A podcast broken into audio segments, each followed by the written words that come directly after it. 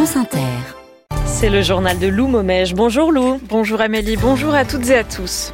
Entre crainte et deuil, Israël s'apprête à passer la nouvelle année. Pas de fête grandiose ce soir, comme c'est souvent le cas, mais un réveillon sous le signe du recueillement. Quel coup pour Eurostar alors que le trafic doit reprendre aujourd'hui? Il faut désormais rembourser 30 000 voyageurs bloqués à Londres et Paris hier, sans oublier ceux qui se sont aussi retrouvés sur le carreau pendant la grève du 21 décembre. Des alternatives à Twitter, alors que le réseau social a bien changé, en mal selon certains, depuis qu'il appartient à Elon Musk, de nouvelles plateformes voient le jour et tentent de reproduire son modèle. On découvre ça dans un instant. Et puis les sempiternelles résolutions de début d'année, c'est le moment de les formuler. On est justement allé à votre rencontre pour savoir quelle meilleure version de vous-même vous prévoyez en 2024. Et dans 20 minutes, notre invité est politique ce matin à quelques heures des vœux du président de la République et après l'adoption mouvementée de la loi immigration. Le sénateur reconquête des Bouches du Rhône, Stéphane Ravier, viendra commenter l'actualité. Il sera en direct avec nous à 7h50. France Inter.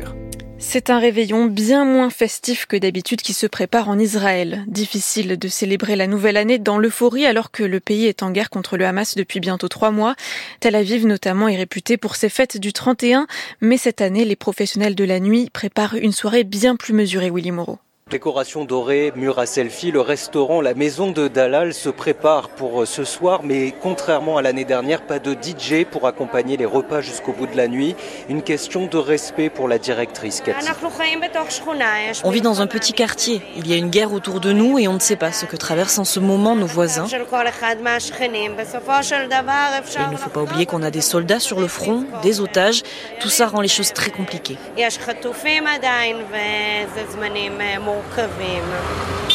Malgré le contexte, l'établissement devrait afficher complet près de 400 couverts au total. Ophir, lui, est moins confiant. Il anticipe déjà une baisse de chiffre d'affaires dans son bar rock très prisé d'un quartier jeune de Tel Aviv. Il a tenu à garder son établissement ouvert malgré tout. Nous devons faire quelque chose. Vous savez, nous sommes une entreprise. Nous avons des salariés et des familles à prendre en charge. Mais oui, ça va être différent. Plus triste. Ça va être bizarre, je pense. Ce soir, pour servir les clients, trois serveurs prévus, deux de moins par rapport aux années précédentes. Notre envoyé spécial à Tel Aviv, Willy Moreau. Moscou a de nouveau bombardé le territoire ukrainien tôt ce matin. Des bâtiments endommagés à Kharkiv, proche de la frontière, proche aussi de la ville russe de Belgorod, où 22 civils russes ont trouvé la mort hier après des frappes imputées à l'Ukraine. La Russie avait alors promis des représailles. Après une journée de chaos, Eurostar annonce une reprise progressive du trafic. Mais la compagnie va devoir sortir le carnet Il va falloir indemniser 30 000 voyageurs restés à quai à Londres et Paris, alors que des inondations dans un tunnel ont empêché toute circulation hier. Mais il faut aussi compenser l'annulation de trains le 21 décembre à cause cette fois d'une grève du personnel, Philippe Lefebvre. Les naufragés de l'Eurostar seront intégralement remboursés dans un délai de 30 jours. Ceux qui ont annulé leur voyage devraient également bénéficier d'un billet gratuit pour rentrer chez eux et ceux qui ont raté une correspondance, là aussi, seront remboursés. Ils pourront même obtenir une indemnisation supplémentaire équivalente à 75% du prix total du billet. Mais pour les passagers qui cherchaient hier soir un autre mode de transport, la facture sera très lourde car il y avait peu de places dans les ferries et du côté des avions, certaines compagnies aériennes n'hésitaient pas à proposer des allées simples Londres-Paris à plus de 1000 euros, soit 10 fois le prix habituel du billet. Et pour Eurostar, l'addition là également va être salée puisque l'on estime à 36 000 le nombre de passagers à rembourser, à indemniser, voire à loger en attendant la reprise des liaisons transmanche. Pour l'entreprise détenue à plus de 55% par la SNCF, cette gigantesque vague d'annulation jamais vue depuis la mise en service des premières rames Eurostar en 1994 devrait coûter au moins entre 7 et 8 millions d'euros. L'État français va continuer à payer les factures d'eau des habitants de Mayotte, aide reconduite à partir de janvier et jusqu'à nouvel ordre en fonction de la situation alors que l'île souffre depuis plusieurs mois de pénurie, de pénurie d'eau. La prise en charge des factures des Mahorais devait s'achever aujourd'hui. Rendez-vous ce soir pour les traditionnels vœux présidentiels. Emmanuel Macron va s'exprimer à 20h avec un maître mot unité. Unité pendant les JO de Paris, pour les commémorations du débarquement ou encore pour la très attendue réouverture de Notre-Dame. Le chef de l'État espère ainsi tourner la page d'une année 2023 mouvementée, chahutée notamment par de vives contestations sociales. Notre série des bonnes nouvelles 2023 se termine ce matin. Épisode 7, on vous parle des alternatives à Twitter. X désormais, depuis qu'Elon Musk a pris, en a pris le contrôle, Et pas mal de choses ont changé sur le réseau social, des contenus haineux qui se multiplient, mais la désinformation aussi. Tout ça donne envie à certains utilisateurs d'aller voir ailleurs. De nouvelles plateformes tentent alors d'émerger avec un format similaire à l'ancien Twitter, comme Mastodon ou plus récemment Threads. Là, ça, c'est un petit cousin d'Instagram lancé en Europe il y a 15 jours. Et Laurélie qui arrive, on vous nous promet un espace plus apaisé. C'est comme Twitter, mais en plus calme.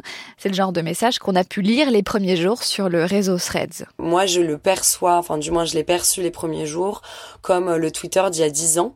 Constance Villanova, journaliste spécialiste de la culture web. Avec une interface un peu euh, surannée, on avait l'impression de découvrir euh, un nouveau réseau social avec pas mal de bienveillance, euh, de candeur et de naïveté. Habituée à recevoir sur Twitter des tombereaux d'insultes, la militante féministe Anna Toumazov s'est d'ailleurs livrée à une expérience. J'ai mis sur X, donc Twitter, et sur Threads le même contenu qui était 90% des viols sont commis par une personne connue par la victime. Les neuf réponses sur X étaient des réponses extrêmement hostiles. Sur Threads, au contraire, c'était que des réponses qui vont dans mon sens, entre guillemets, mais c'était plus en fait des témoignages des gens qui disaient, bah oui, moi ça m'est arrivé, euh, voilà. Mais ce climat plus apaisé va-t-il durer? On voit déjà se multiplier des messages plus violents. Reste à voir comment Threads parviendra à gérer, à modérer ses contenus. L'autre enjeu pour la plateforme, c'est de s'installer durablement dans le paysage des réseaux sociaux.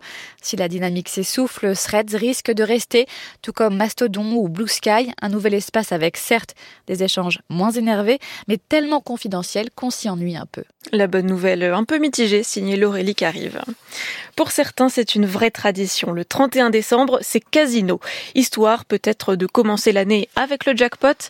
Ça, les établissements l'ont bien compris et proposent des soirées spéciales réveillon, bien évidemment réservées aux majeurs.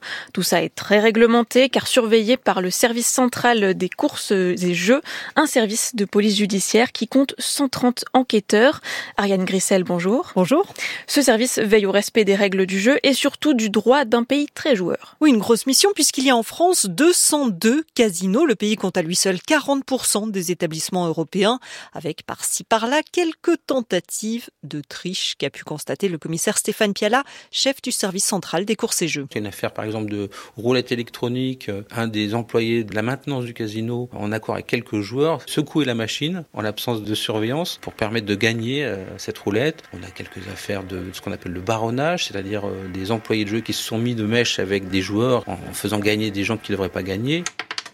Et dans l'ensemble, les règles sont respectées. Le service a mené cette année des audits dans 37 casinos. Seuls 3 n'étaient pas au point. Et en même temps, les établissements ont tout intérêt à respecter les règles. Oui, veiller à ce que les joueurs soient majeurs, repérer ceux qui dépensent beaucoup, ce qui va d'ailleurs plutôt dans leur sens. Un client ruiné n'aura plus les moyens de venir. Et puis dans ce milieu, tout se sait très vite, rappelle le commissaire Stéphane Piala. Le fait d'avoir des contacts très réguliers dans ce monde-là nous permet d'avoir des renseignements. Il ne faut pas oublier aussi que dans les casinos, on est dans un monde sous vidéosurveillance. C'est quand même une arme assez Après, il y a tous les outils techniques, c'est-à-dire que l'analyse financière sur le retour des machines, les bilans de certains casinos. L'an dernier, les casinos ont enregistré 28 millions de visites. Quant aux casinos en ligne, ils sont illégaux, rappelons-le. Outre le fort risque d'addiction, les joueurs n'auront aucun moyen de recours s'ils ne touchent pas leurs gains. Oui, il s'agit de jeux d'argent, donc attention quand même à ne pas se ruiner. Se remettre au sport, apprendre une nouvelle langue ou mieux manger. Et vous, c'est quoi votre bonne résolution pour 2024 Marion Ferrer est allée vous demander dans les rues de Paris. À commencer par les grands classiques, ces résolutions qu'on se fixe tous les ans. Arrêt de cigarette, sport, Arrêter de fumer. Prendre soin de moi, faire du sport. Maigrir un petit peu, mais faut pas le dire. Mais pas toujours facile de s'y tenir. Ah bah les régimes, vous savez les régimes, on, fait toujours un régime le lundi matin quoi. Faut le tenir le mardi, le mercredi. C'est dur, on se fixe des, des résolutions, mais on sait pas par où le comment s'y prendre. Pour y arriver, Daniel a trouvé une solution. Noter sur une liste mes objectifs, ça peut aider. Après oui, je pense que c'est plus euh, psychologique euh, qu'autre chose. Et c'est souvent c'est le premier pas qui est le plus difficile. Hugo, 20 ans, a déniché une autre motivation pour se mettre au sport en 2024. Surtout avec euh, ce qui va se passer pour les JO, etc. Je pense que le vélo, ça sera mieux à faire. c'est sûr que ça sera mieux parce que vu comment ça va être bloqué et comment on n'est pas prêt du tout. Donc euh, pourquoi pas le vélo ou la trottinette Virginie, elle a décidé de ne pas se mettre la pression, quitte à choisir. Cette quinquagénaire ne se fixe qu'un seul objectif. Bah d'être heureux alors, d'être très heureux. Il y a un plan de bataille pour ça ou pas du tout? Être optimiste déjà, puis souriant tiens. C'est bien déjà tout ça. Et c'est déjà un bon programme pour 2024. Marion Ferrer qui a aussi pris ses bonnes résolutions à France Bleu Paris. C'était le journal de Lou Momège. Merci à vous. Thank you.